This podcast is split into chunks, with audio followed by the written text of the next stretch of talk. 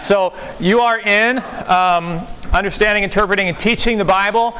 Um, so if that's not the place you hoped you would be, uh, this is your opportunity to uh, find that other place that you want to be in. We were glad to have you, but uh, we know everybody wants to do a little different thing today at Synergy.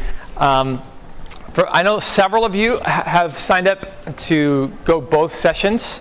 Um, if you did not, you can go on the SCED app and get the notes for the second session. They are getting being recorded, uh, and so uh, the second session, uh, the way this is going to lay out is this first session we're going to look at understanding and interpreting. The last session we're going to zero in on how do we prepare, how do we take that thing that we've done, that work we've done, and then put that into a format that we can communicate. And so that's going to be kind of the lay of the land. And uh, I told everybody before I'll say it again, as a student, I always hated the professor that I had to keep up with on PowerPoint where I'm constantly feverishly taking notes. I won't do that to you. These are the notes. Now, I'll, I'll say things that aren't on these pages, so you might want to write some things down. But I want you to have these as a tool and as a guide um, as we come to the task of interpreting the Bible, interpreting the Bible. I'm going to give you a couple of technical terms, and then we're going to kind of dive into a fun little exercise. Um, you didn't get one? They're right in the back. Right in the back of the door. Um, They're on the chair. On the chair. On the chair. Um, there's a couple of words that you might hear from time to time. I'm not going to use them that much today. I know there are um, people in the room who um, are pastors um, and you've been through some level of training or whatever it may be, uh, I'm probably not going to talk to you that much. There are a lot of folks in our room that have never experienced anything quite like this, and so that's that's who we're going to talk to today. Um, so I won't use words like exegesis. Okay, um, exegesis is just simply the, the technical term used for interpreting scripture. I, I won't use the word hermeneutics, which is also the art and practice of uh, interpreting Scripture. Um, but those are the technical terms that would most commonly be used. Today we're going to just talk about interpretation. Um, we're going to talk about understanding. Uh, they all mean the same things. Um, I could stand up here and, and, and, try to impress you with big words, but that would be useless, wouldn't it? And so we're not going to do that. So uh, before we get going really today, uh, i want to ask um, can someone or some group of people tell me what The Wizard of Oz is about. So we have a so we have some Dorothy's trying to get back home. We have a young gal that gets swept away um, by a tornado, and she's trying to get back home to Kansas. Any any other details? Um, she's off to see the wizard. There's even a song about it. Um, see the wizard. Right. Yellow Brick Road. Right? She meets people along the way. She's got red glittery shoes, ruby shoes, right? Ruby slippers, she, right? Her comrades didn't have a brain courage or. Man, you guys, you guys have the story. But what if I was to tell you that that the um, the Wizard of Oz is actually not about um, about a little girl, teenage girl who who finds her way to this magical land to try to find her way back home. What if I was to tell you that, that was actually an allegory about the gold standard, the silver standard, and the dollar standard at the turn of the 20th century? That what that story is about, that, that this young gal from the Midwest, the common American, would meet a scarecrow who represents a farmer would meet a tin man who represents a worker, would meet a cowardly lion who represents a politician who's not confident in their position. To go to a wizard on a yellow brick road who is all smoke and mirrors and doesn't actually have a plan. Yeah, it's a little bit what they're talking about, right? Talk about a wicked witch of the west, which is the metaphor for the president at the time. And actually, she doesn't have ruby slippers. They did that for the movies because on black and white film, you can't see the difference between silver and gold. And so she has silver slippers walking on a yellow brick road. Here's a very common story to all of us, one that is so familiar to us. We have all, at one point or another, been terrified um, by flying monkeys when we were little, right? Um, here's that story. And here's a story that all of us would say this is what The Wizard of Oz is about. Yet, what we disregard is that this was written in a particular time, to a particular place, to a particular people, in a particular way to pr- produce a particular point. And that is the task of interpretation. Because the Bible, the Bible is a, a collection of writings. It's actually not a book, it's an anthology of 66 different writings with 40 different authors over 1,500 years and three different languages that is written to tell a very specific story. And it's written in a time, in a place, to a people that is not us. See, that's one of the, the myths that we get into when we come to the Bible is that it was written to us. Certainly, there's an aspect in which that was true. That it is written to us, it is for us, right? But we weren't the original audience of the Bible. And so part of our task is to dig, dig deep so that we don't do what we just did with the Bible, uh, with the Wizard of Oz, with the Bible. Or we think we know, we're actually missing the bigger point. Before we get into the big picture of how do we do this, because we're going to get nuts and bolts today, um, one of the things we have to co- have a conversation about is what is the Bible? Now, it sounds like a funny question to ask. What is the Bible? Many times we, we don't even stop to reflect upon this, but this is a really important question because we could look at the Bible and say the Bible is, in fact, literature. It is, in fact, the, the most well known piece of literature in all of human history, right? But I don't believe there's probably anybody in the room who would say this is just literature. Right? It's not just literature. It's alive. But it's alive. So here's how we come, sometimes come to the Bible, right? We come to the Bible and we say the Bible is our manual for life. Or the Bible is that encouragement that I have for my soul. But what if I were to tell you that the Bible is those things, but it's also not those things? That the Bible's primary objective is not just to give you a manual for how to do life, because if it does that, you and I both know there are a lot of things the, that, are, that are not written in the Bible. Uh, if, if, if, the Bible is supposed to be a manual for life, there would be a lot more um, information in the Bible on parenting. Be a lot more information on the Bible on, on, on, on being married. Right? So there, there are big gaps. If the Bible is just a manual for life, there are big gaps. Um, if the Bible is supposed to be my, my encourager, man, there are sections of the Bible that are not very encouraging. So, what is the Bible? We don't have time to unpack all of this. In fact, if, if you were to take a course um, in this in uh, graduate or undergraduate course, or maybe even an OSOM, you, would find we'd spend a lot of time in this. Uh, the Bible, in short, is the revelation of God to humanity. It's the revelation of God. Every single page, every single story, every single account is the revelation. It's saying to us, this is who God is.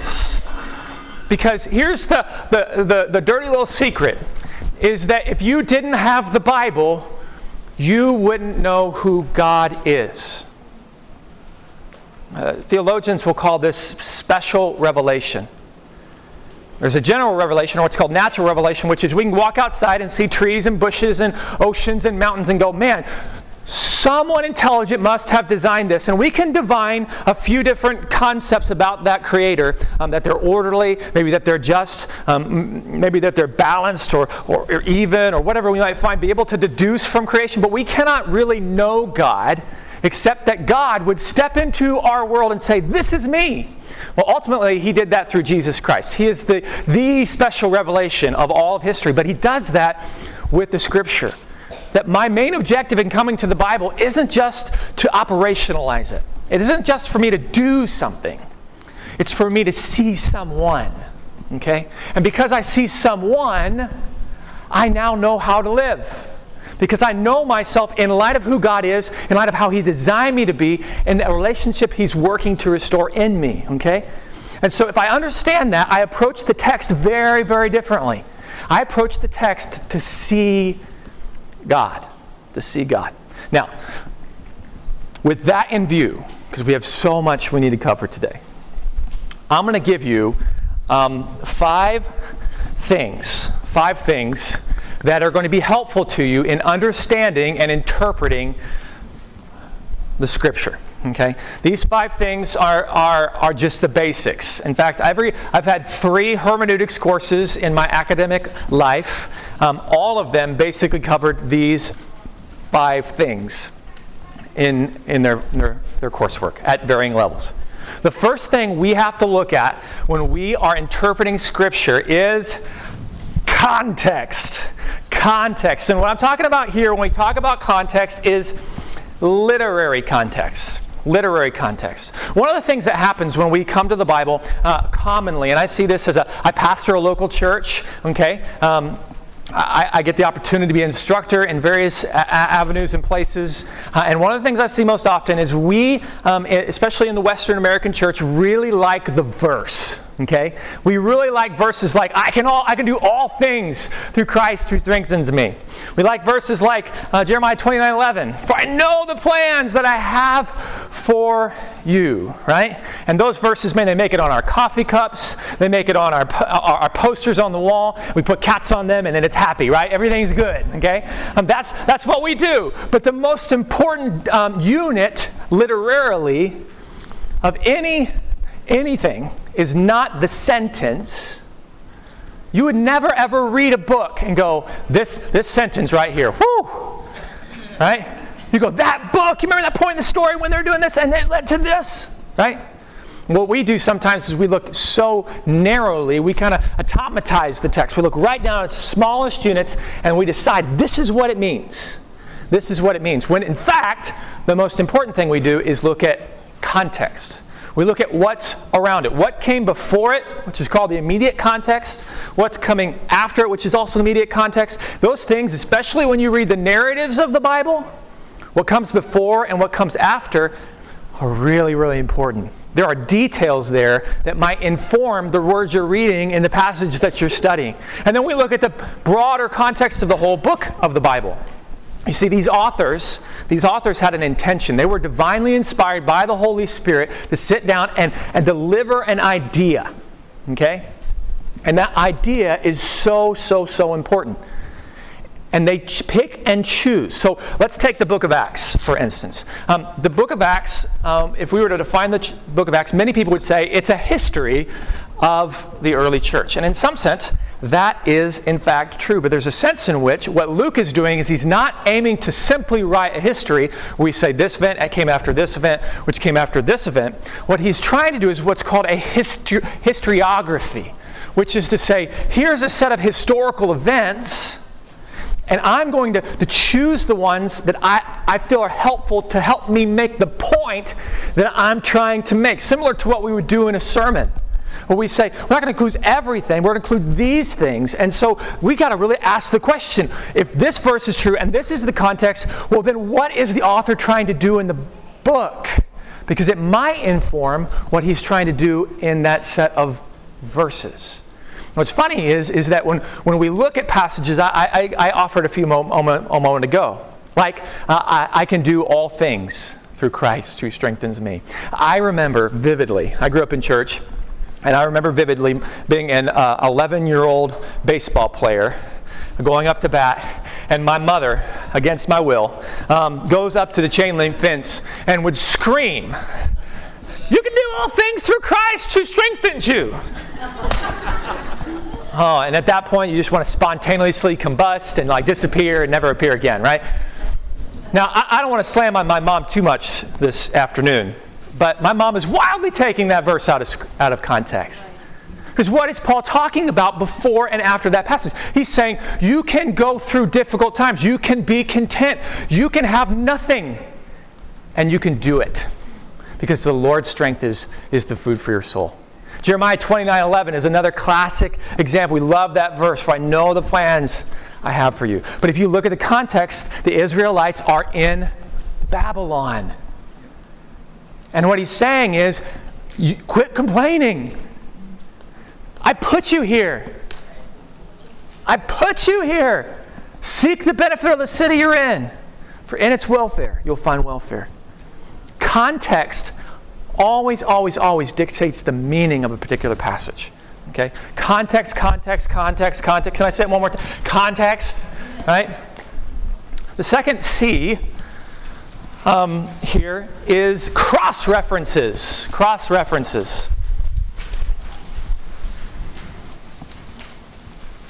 Cross references, um, if you have studied any hermeneutics, you know that this is the this is also context, but for the sake of this team, we're going to call it cross references. Okay. So, uh, what, what you've got to know is that, especially in the New Testament, but this happens in the Old Testament as well, um, is that most of the, the writing that you'll find um, is actually a quote. They don't quote it like we quote it. Um, they don't cite like we cite because it's not culturally how they operated. But there are many cases, and you'll find many Bibles will do this. Well, they'll have a little, you know, Isaiah reference in the footnote right next to it. That's because Jesus, in that moment, is quoting Isaiah. So, you know what would be really helpful? Is to go read that section of Isaiah. Right. Because Jesus is trying to make a point. And before I start pulling things apart, I want to figure out the point that he's trying to make. I want to figure out what he's trying to do. I want to cross, or maybe, maybe there's a word that gets used. And we'll look at an example of this in a moment. A word that gets used that, you know how there are some words in a sentence that they just carry a little bit more freight with them. So I want to figure out what's that about.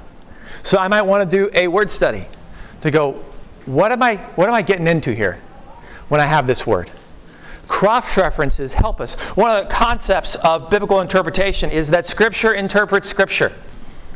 The way I understand Scripture is that I go to other Scripture to help me understand it. Because God's, remember, this is special revelation. The intention of the Bible is to reveal God to us, which means that God, God has made the Bible something we can access. We have the ability, okay? And so, Scripture, now, let me, let me just offer this caveat. Sometimes an author will use a word or a phrase in one book of the Bible. And a different author, or even the same author in a different book, will use that phrase and they will mean an entirely different thing. So imagine this words are flexible things. So, what happens to me um, in a text message when I have to read for my wife? That's fine. Oh, you're in trouble. That could mean a thousand things, right? That could mean a thousand things. She's said that to me dozens of times. Sometimes it's, oh, that's fine. And we all know the other times, right? Like, right? That's, that's what we're talking about here. We have to be really careful not to take and, and do things with the Bible that we would do with no other human speech or interaction. We've got to be really careful. We've got to be really careful. We're looking for context. The third uh, C that you have there is culture. Culture. So not only do we have a, a literary context, we have a historical context. We have a historical context. Um, this historical context has all of the things that we have right now. So, um, if you were to do an assessment of the current political scene of the United States and how it impacts the people, right? We would have that, that big chunk. How, who's ruling? What's the economy look like? What's the state of, uh, of that ruler? Are they godly or are they not godly? Um, what happened a hundred years before that? Um, what, what's going historical context is so important maybe there's in a passage a feast or a festival being celebrated in the new testament well, well that's a that's a historical that's a sociological phenomenon that's taking place there and we sometimes, because we see the Bible as Scripture, because we see it's inspired by God, we forget that God inspires Scripture in place. God works in people, in cultures, in times, in places. Historical context matters so, so, so much. For instance, in the book of Jonah. The book of Jonah, if you don't know who the Assyrians are, by the way, they're never mentioned one time in the book of Jonah. But if you don't know who the Assyrians are, you will not understand the book of Jonah. You will not understand why Jonah went to Tarshish. You wouldn't even care to think about Tarshish being the last port available to the west. It's literally the opposite side of the world. It's 1,300 miles away. So not only does he go like, like around the corner, that's not what he's doing. He's going literally the opposite direction as far as he can go. If you don't know who the Assyrians are, you wouldn't know that, that Nineveh is the capital of Assyria. And that for the last hundred years, Assyria has plagued northern Israel, which just happens to be the home of Jonah. There have been even deportations that have taken place. Jonah would have heard stories after stories of, Assyrians who would come in and take the, the babies of, of Israelite families and throw them into pits of dogs. They have been plagued. And so God tells the prophet to go to those people. Now we understand why Jonah wants to just see God bring his judgment. Now we understand why Jonah sits on the side of a hill and says, I'm going to watch Sodom and Gomorrah, here we come, baby. I got the ringside seat to destruction, and I'll be clapping when it happens. We understand when Jonah gets frustrated and says, I knew you would do this. I knew, I knew that you would forgive them because that's what you do. That's why I didn't want to come here. You understand how historical context all of a sudden changes it? That story moves from being a story about a big fish to something much, much bigger. Historical context matters.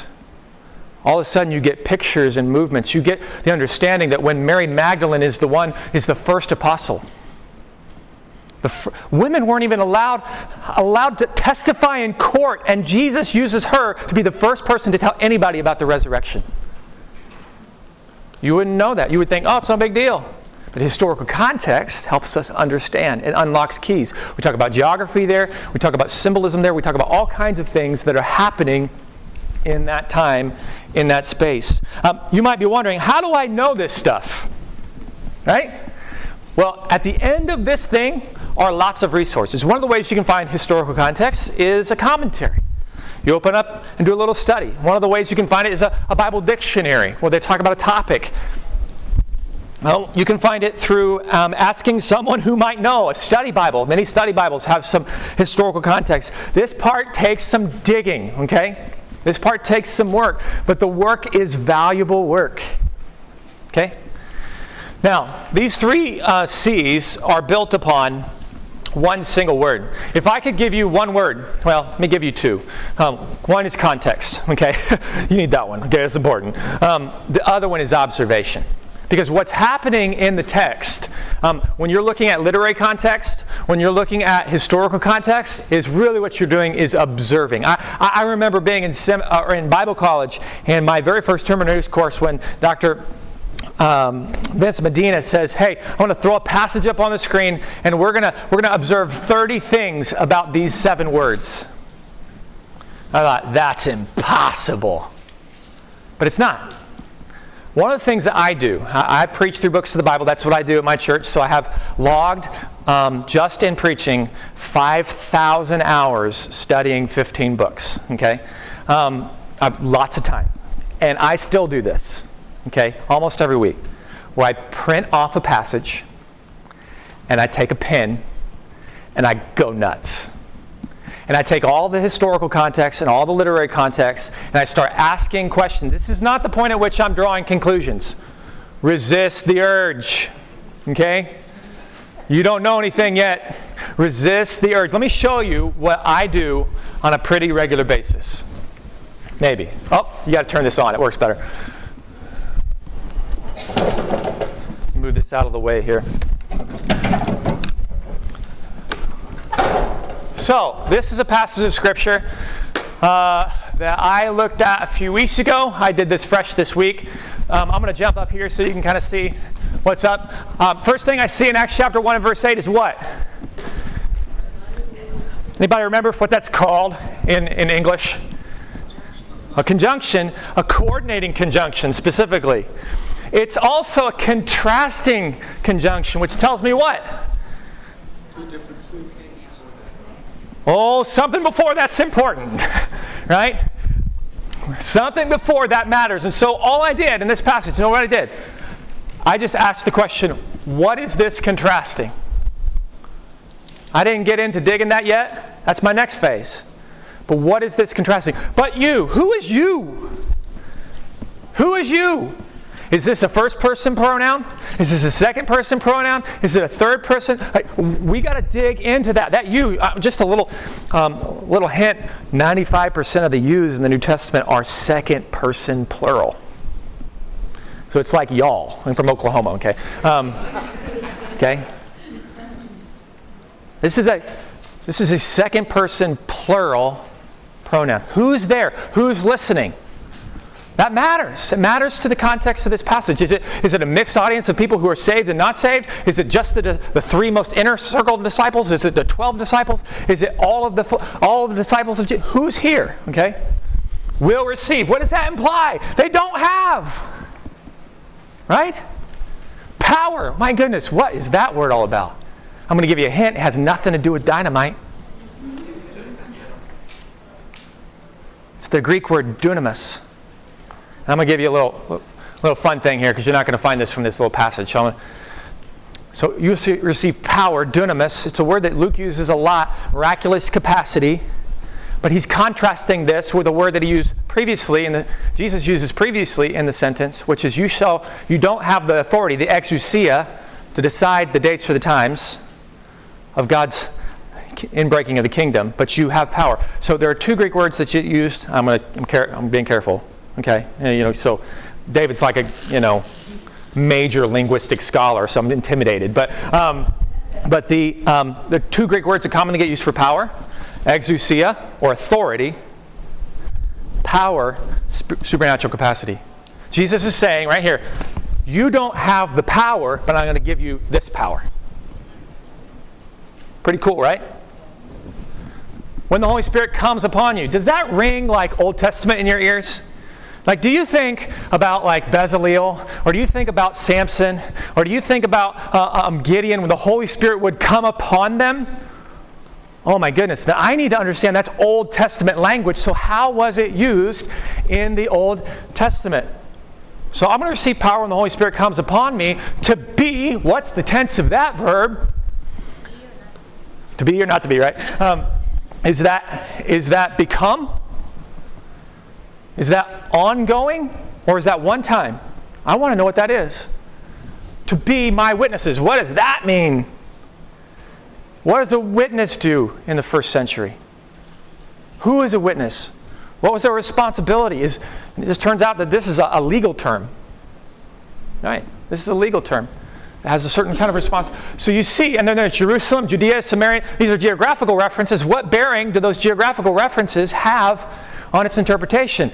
Fun fact: If you've ever, some of you, I think, I think you had. Did you have Acts with me? No, you didn't have Acts. Um, if you have my Acts class, um, then you will learn that that the book of Acts is organized geographically. It's an organizational motif.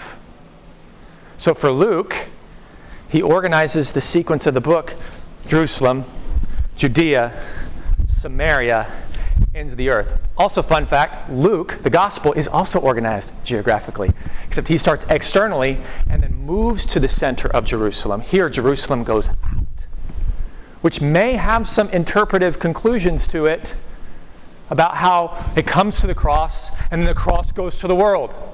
You see how, how important it is to observe everything you can in a passage, to literally get the nuts and the bolts in this? Literary and historical context matters so, so, so, so much. How the words are used. Is there, is there a reference to a partic- particular political leader? Is there, uh, is there an implication of genre? We're looking at Acts right now, which is kind of a, a narrative history, um, but you might be reading Psalms. Psalms is poetry. It's figurative language. So, should we take figurative language literally? Should, should you take the phrase, I think I'm going to die, literally right now? No. Because it's figurative, it's a, a word picture. And so we have to be careful about genre. To care all this stuff. What am I? What am I in? If you're in the, the epistles, the letters that Paul writes, those are what's called didactic, which means they're teaching. Paul is saying this is the way. So you probably should take that pretty literally, because he's not being flowery with his language. He's being very direct. See what I'm saying? Okay. Let's keep a moving. The next C um, is, is not really a C, but it worked for me, okay? questions. Qu- qu- qu- questions, okay? Uh, it just had to happen, okay? Questions. This is the point in the observation process. This is the next thing you can do is ask questions of the passage. You saw me do it up there. Ask questions of the passage. I gave you a bunch that you could ask. Is this a lesson to learn? Is this a lesson? It might be. It might be the point of that passage. This might be the, the intention of the author is to, hey, don't be like this person. Or be like this person. Right? Um, is, uh, is there a command to obey? Is there a sin to avoid? Is there a promise to claim or keep? Uh, for narrative stories, the who, what, when, where, why are really helpful.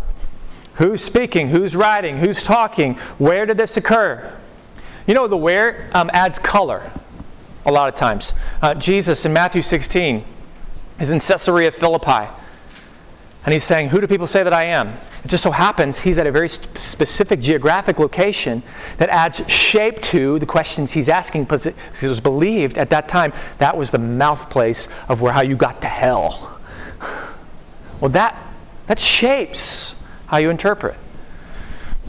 Who, what, when, where, ha, ah, why, why did the author write this? Other questions. What's the meaning of blank? What's the significance of this? You know, why is this important? What's the implication? If this is true, then how does this impact this? Right? These are all really, really important questions. Don't be afraid to sit there and write your. If something makes you go, huh, write it down, and then investigate and observe and dig and dig and dig. Most of your work is going to be in this zone. All four of the first things are where it all happens. In fact, the more time you spend here, the less time you spend in the next phases.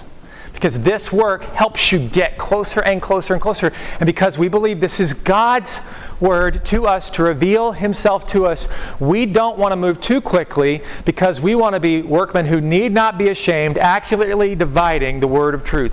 We don't want to take this book that is sacred, that is not ours, that is God's, and use it for our purposes. We're going to use it for His. We've got to understand what we're doing, which is why we're so careful. It's because we don't want to say, this is what the Bible says, or another way to say that is, this is what God says. And really, it's not what God says. Right? Uh, there's another name for that. It's, it's breaking the commandment that says, don't take the Lord's name in vain. That's what that actually means, is to say, this is God saying this, and it's actually me. I don't want to do that. I'm a preacher. I do it every week. And I go, ooh, I don't want to do that. I want God to speak today. So I want to be really careful with the text because it's not mine, it's God's. And I want to be humble, which means I'm going to do the work that needs to be done. So the first four, set, first four of these things is a lot of work. Finally, you get to conclusions. You get to conclusions, and conclusions are basically um, how you understand um, the meaning of the passage. Okay, from all the work you've done, what is this passage saying? Now, conclusions are not, hear me, are not applications. Okay, conclusions are just saying this is what, the, we're not yet to the point where we're saying, hey, this is how I want to teach this. We're not yet to the point which says, this is how I want to preach this, or I want to, under, I want to understand the passage where it is. Okay? Where it is. So, there are some guys um, who wrote a book that's referenced um, in the back. Um, Duvall and Hays. Um, they wrote a hermeneutics book, and they talked about this process being like um, two villages with a, with a river that runs be- between them. Okay? Um, and this village um, is where the Bible is. So, my goal is to do all the work to understand everything in this village in this village. I stay here as long as I can to get my understanding, right? Now, we'll work really hard to come to the conclusion here. Then, especially in the next session, we're going to talk about how we build a bridge to now, the place where we live. Okay? Don't be too quick to jump over the river. Okay? Spend as much time as you can here, because it will help you, it will help you get here. Okay? Your job, your conclusion um, is what you think, based upon all your work, this passage is saying, or could be saying. Um, that is really important. So, I want to give you a list of resources, then we're going to have some questions. Okay? I, this is not the exhaustive list. This is some helpful things. Okay? Um, one of the things that's really important here is an overview of the Bible. Um, I oversee ministerial credentialing, uh, which means that I get to, to uh, observe people's Bible knowledge exams. And what I, I continually observe is that, that most, um, most local church folks, most Christians, don't have a functional understanding of the Bible as a whole. Okay? And so these resources will help you understand the bigger picture of the Bible. The BibleProject.com is absolutely outstanding. I mean, these videos are off the charts. They are so good, so accessible. Um, some of the best work that's being done right now. They're totally free. Um, you will absolutely blow your mind when you watch these videos. You'll learn more about a book of the Bible in five or six minutes than you've probably learned in your entire lifetime. Um, and they're phenomenal, absolutely phenomenal. Doesn't require a degree to understand them. They're so good, so so good. Give you understanding of Bible and Bible concepts.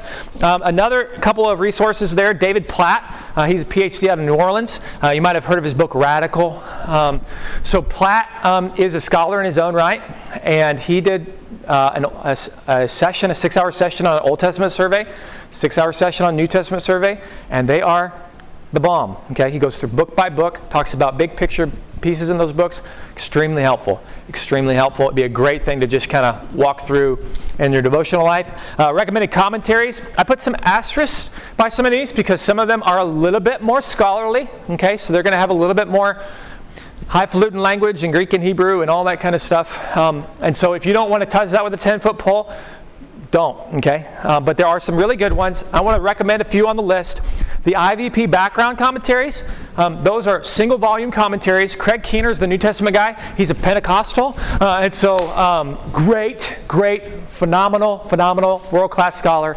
Really good work. John Walton, uh, is another world class scholar, and uh, you will not be disappointed. Single volume, single volume. Another one is Expositor's Bible Commentary. Also, you can get the abridged version of this, it is a single volume. Um, they have the full unabridged versions, which is like multiple volumes. Um, these are really good. Uh, the other one I'd recommend from the list is the NIV Application series. Um, these are really good, really good scholars, but they write at a level that just about anybody can understand. And I have really been blessed um, by those commentary sets. So uh, the next is dictionaries. Uh, some of these are free. I note the free ones online uh, that are pretty good. Um, but I will say that IV is it IVP? No, no. The uh, yeah, the IVP dictionary series. If you got 450 bucks to, to blow, um, that's a really really good one. That's the one I have about I have about three quarters of that set, and it's absolutely outstanding. Um, so if you want to buy a $40 book, that would be one of the places I would start. Um, how many of you have ever bought a $40 book? School, right? Yeah. Um, and so, uh, recommended publishers. I wanted to do a list of places that are reputable uh, because not every publisher uh, is created equal. And so you might read something that says Bible commentary, but it's like Bob's Bible commentary, you know? Bible's, you know, commentary and book learning, you know, that kind of thing. Um, these, these commentaries are reputable commentaries. You're going to get, or these publishers are reputable publishers. And finally, some other helpful resources, tons of resources there. Um, let me offer two things, and then we'll add, do questions. Um, with your public library in Ohio, you have access to one of the best resources that I have ever found called Hoopla. Hoopla is a digital library. It's an app that you download. If you have a library card, which is free, you get access to a load of books, which includes a load of wonderful, like, which it would cost me thousands of dollars to buy, commentaries that are from the lists that I describe for free on your iPad or your tablet. Hoopla is free. I am so grateful for Hoopla because it saves me lots of money and it keeps me married because I'm not buying more books. Okay? so, so it's really, really, really, really good. I think this is like the best kept resource of anything that's happening. They've got Christian audio books. They've got all, I mean, literally phenomenal resource. Phenomenal resource. The next one that I want to highlight on the list, there's lots of cool little resources. Seedbed's great. Uh, Dallas Theological Seminary has some cool stuff, uh, free courses. But the Blue Letter Bible thing, uh, that, that has a repository. It's great for an interlinear, which means version to version. Um, it also has some Greek and Hebrew stuff. Now listen, hear me. If you don't know Greek or Hebrew, tread lightly. Okay? How many of you ever have spoken to someone who is not a native English speaker? And they say a word, they go, this is a word that they use, and they go, ah, that's not what that word means. We do that with Greek and Hebrew a lot if we don't know it. Okay? And so be very, very careful with saying, this Greek word means this. Because I could say to you, what's the word bat mean? And you could come up with a baseball bat. You could come up with a verb that means this. You could, you could come up with, you know, something you're not supposed to eat, right? Like that. Bat. Right? That happens in all kinds of languages. So don't don't think that just because you have the access to the, the dictionary definition that that's what that means because there are plenty of times when we have a, a word that we use that we don't use it in the dictionary definition kind of way. So context determines meaning. Now there are people that you know. For instance i'm not a hebrew guy. I've got a little greek enough to be dangerous okay? But sometimes i need help because i know i wonder what's here. So i call i phone a friend I'll phone a friend every once in a while. I phone David Clayton. I go, hey, what does that mean? Because he is a Hebrew scholar. Okay? I do that. So don't think that if, I mean, I've got degrees, lots of them. Okay? If I'm doing that, please, please, please be careful. Please be careful with, with what you're doing with Greek and Hebrew because you can really mess it up. And there are enough, there's enough that you can do in the English translations of the Bible to get to where you need to be without having Greek and Hebrew at your disposal right now. Does that make sense? It always sounds good when it says in the Greek. Um, it sounds really cool, but most of the time I'm like, ooh, that's not what that means. Um, right? So questions, questions. Like we have like zero time for them, but Just a quick, yeah, Gary. your recommended publishers, Yeah, are they from most important to least important? or- they are not from most important to least important. They are in the list of what I remembered. Um, Actually, I found it in- interesting, you don't have the United Methodist. Yeah, so, well, as uh, I don't have the Asbury one on there because there, the UMC, there can be some really good stuff that comes out of the UMC, UMC church. Uh, you gotta be really mindful. But, um, but yeah, the publishers are just my, there's other ones that are good. Those are just my, any other questions? I know we got to get to another session, some of you. New good.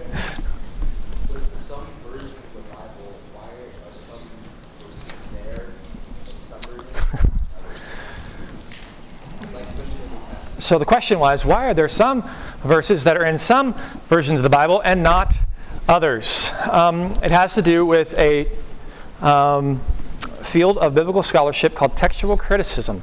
Okay, um, and basically the thumbnail sketch of this is that we don't have a single original copy in its entirety. We have copies of copies. Now, don't let that scare you. Okay, don't let that scare you, because the Bible has more copies that are closer to the originals than any other historical document of its kind. Okay? By a long shot. Okay? So don't let that scare you. What that means is, is that there are, there are earlier copies. Um, so for instance, Mark 16, that's probably the most famous one, um, where where what happens here in Mark 16 is that when the new Ki- or when the King James version of the Bible is translated, they include all these, these sections, right? It's because they have a version of the original manuscripts called the Textus Receptus, okay? What they found in the 40s are something called the Dead Sea Scrolls. The Dead Sea Scrolls were an earlier version than the Textus Receptus that did not include Mark 6, the last verses of Mark 16. And so, what many scholars think is that was a later addition that was a couple hundred years following the originals. And so you'll find, you'll find some some versions will have an italics, uh, italics They'll include it, but they'll have a little note. Other versions will omit it altogether. Okay, um, and so there are there are stories like that. There are passages like that where we have earlier versions um, that we feel like um, because it's the earlier version, it's probably the one that's that's more accurate. So that's that's a very brief um, assessment of that. This may be off topic a little bit, probably probably don't have time to answer, but take the con, in, in the context of, say, Genesis to Exodus, um, and take time, for instance, and like, I just want to pick your brain Oh Jesus, there's not a lot left. okay, so technically carbon, carbon dating comparatively to what the Bible, um, teaches. Um, yeah, we don't have. What's my take? Um, pick your brain, that's all. Oh boy, that's a complicated one. Uh, the intention of Genesis 1, um, we have to remember. Um, I, let me caveat this because I don't want you walking out of here saying, Josh believes. Um, I believe in a six day creation. I believe that God created everything. I believe that God has the power to do that. I also know that Genesis 1 and 2, um, the intention was to communicate God created everything. Okay? Now, the Bible is never written to be a history or a, a, science, a science textbook. It doesn't mean that. It won't align, but the intention's different. The ancient authors aren't thinking that, right? They're not thinking that. Moses is not thinking that, right?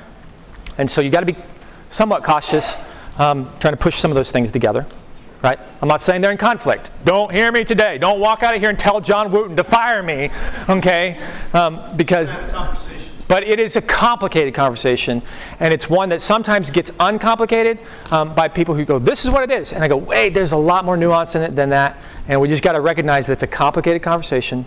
Um, we're talking about documents that are really, really, really, really old, and we got to got to work some of those things out. Now, do I 100% believe God can create the world in six days? Because God can raise Jesus from the dead.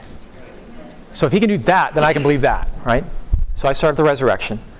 But that's um, the intention of Genesis 1 and 2 um, is, is to establish a story. God is creator, humanity is prized, made in the image of God. Humanity chooses separate from God, and there's this curse which initiates, right from Genesis 3, the redemption plan of humanity so that the son of Eve will crush the head of the serpent. That, um, that's where I want to put my attention. Does that make sense? So I, I'll ask, I'll answer questions um, in between because I know some people need to go, and so I'm over by five minutes. And so you've got you've got another session. If you're not in here, um, What's that app doing the recording? The what? The app doing the recording? I don't know. I have a little thing here. So It's, I thought it was Flocknote, but you know, I really don't know. I, I really don't know. So Okay. yeah. Thank you. Bet. Tammy, sorry. I'm by no means a scholar. Yeah, you're good. College Yeah. I, I understand what you're kind of saying, but I get lost as to like where do I begin? Where do you begin? Like I, I want to read a chapter, but you can't take every word in that whole. I mean, you can, but Yeah. So help me understand with your question. What's your objective? What are you trying to do? I want to understand, like you said, like the verses where they come from. Where they come from. So a good study Bible will help. Okay. Um, a good a good study Bible will help. Um, there's some online tools. Um, some of those are on there, right? Um, that you can go. Okay, this um, certainly. The other thing that I happen to have all the time with my, you know, my church is people that they ask me, or they ask to borrow one of my books. And now every pastor is a little different. I, I tend to loan very carefully and graciously, but um, to, to create that opportunity. The other thing you can do is go to the public library or some, I don't know where you live, but university libraries are loaded with great options. And so it depends on how deep you want to go, but a study Bible gets you a long way. Good, a good first start because those are those study notes are written to be accessible to just about anybody who, who can get. So would you say read the, the passage and then read what's in the study notes? Yeah, absolutely. Read the passage before it. Read the passage after it. Um, read the Bible in multiple la- uh, multiple uh, versions. Because each version is interpreters who are trying to get their hands around this Greek text or Old Testament text, um, Hebrew text. And so when you read it multiple versions, you'll see how the different versions translate it. And you go, you got to get, a, you kind of start to get in the sense behind the words of what it is. Or if there's a, a major divergence in the translation, then it makes me go, oh, I want to figure out what that is. Why did? Many times it has to do with theological perspectives of the translator, because um, they're making interpretive choices when they translate the text. On average, how long does it take you to do like a, just a verse to like? Well, I mean, I know it probably varies, but yeah, I mean, it varies on the verse. Like, if we had more time, we would have done it together. Um, like a half hour. maybe depends on the. Not a day, not a day. I've got a lot of practice too. You got to remember. So, like, I do it a lot, so you get a little, you move a little quicker. Um, but it could take half an hour. I mean, it really could. Just I move quick, and then I start digging. You know, um, like maybe an hour then. maybe. Yeah, depends on how the access. I will say another great resource is the local library. Go to the library, especially college libraries. College libraries have great books. Hiram Library is close to me, and I go there all the time uh, to be around the books. Um, so, um, okay. I don't know that I have enough of these because it doesn't look like my printer printed enough. But can you do me a favor and hand these out? That's part two. Hey, he's helping. Yeah, that's what that means then.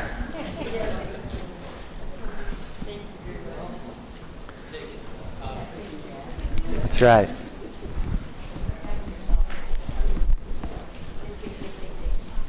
Our pastor is like you. Every Where do you go to church?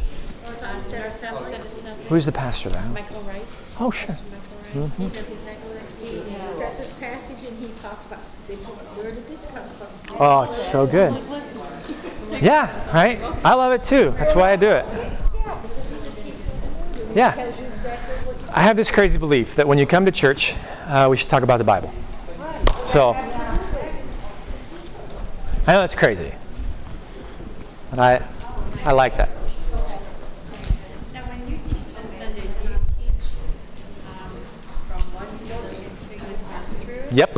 That's, that's exactly how. I'm in the book of Acts right now, and I'm Acts chapter 4 tomorrow, the last half of chapter 4, and I have been in the book of Acts since September the 15th. So it's going to take us probably two years to get through it. We did, we did, uh, Revelation for us. It was wonderful. Yeah, Revelation's a bear. Harry, you've done Revelation, right? That's a very, very hard. Revelation's a bear. I had a, uh, I had a scholar friend of mine who said um, to understand Revelation, you have to spend a lifetime in the Old Testament. Because the, the images are there. Um, there's a great, um, in fact, on, on Hoopla, there's a great set of lectures by Dr. Craig Keener on Revelation. Um, phenomenal. And he goes through, he's probably the, the, the leading um, the, yeah, he's probably the leading scholar when it comes to ancient sources. So the Bible's written, of course, in times when, when they're referencing, thank you, ancient sources. And uh, that dude, his footnotes are bananas. Um, but he, um, but he talks about the different references.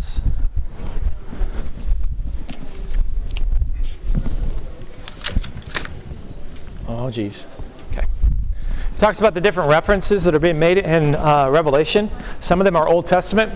Um, some of them are are Greek. Some of them are Roman, um, because he's just using all the stuff of his day. And so it looks like the pictures and images all are so unfamiliar to us, but really, he's using all of these different cultural references to help in the same similar way that we would do in our talking. That's why, um, I mean, think about how many references we make. Uh, I was not as aware of it as until I brought um, an Indian Indian immigrant. We have an Indian immigrant campus of our church, and so my, my campus pastor there, uh, there's all the time when I will use an idiomatic phrase. And I, listen, I'm from Oklahoma. That's all how we talk. We talk in those little, you know, homespun kind of you know phrases, and I'll, you know, I'll say something like that dog won't hunt, man, and he's like, what did you just say? Um, Well, the Bible's got those. The Bible's got those. And so, um, because it's language. And so everybody who read it was like, oh, yeah, sure. Right? But we're going, right? So we got to dig. We got to do a little digging. What time the session starts.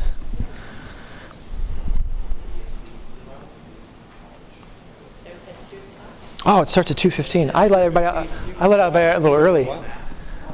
I didn't I didn't realize it was an hour. Yeah, Okay. there's people moving within classes now. Okay, my bad. I could have I could have taken more questions. I thought it was 11 145. Got it in my brain. Yeah, ESV. That's a good one. ESV Study Bible is good. Yeah, there's some there's some good ones out there. A Ton of great resources. Just gotta dig. You Gotta know what's right.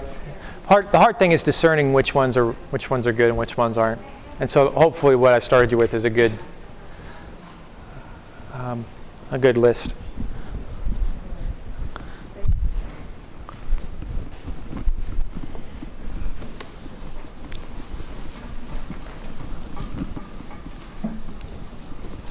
That's just not very effective.